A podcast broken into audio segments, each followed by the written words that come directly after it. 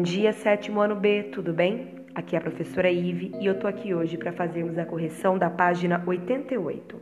Como funciona um conto fantástico? Você já estudou que as narrativas apresentam cinco elementos básicos: espaço, tempo, personagem, narrador e enredo. Os quatro primeiros aspectos foram analisados nas atividades anteriores. Responda a mais algumas questões para observar o enredo e iniciar a reflexão sobre o aspecto fantástico. 1. Um, que fato desestabiliza os acontecimentos?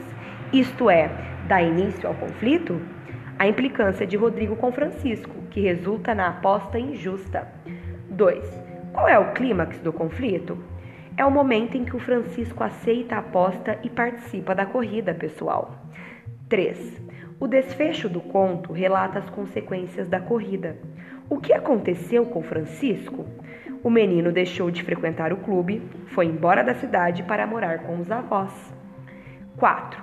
O cavalo imaginário narra uma situação em que algo inusitado, estranho, ocorre no mundo real. A. Qual característica da nossa sociedade está em destaque no texto? Essa é fácil: a desigualdade social. B.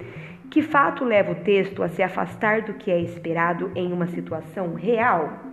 A decisão de Francisco, um garoto inteligente, de aceitar e levar a sério uma corrida em que montaria um cavalo imaginário, além de ficar triste quando o animal lhe foi tirado. A nossa correção fica por aqui. Até a próxima. Obrigada.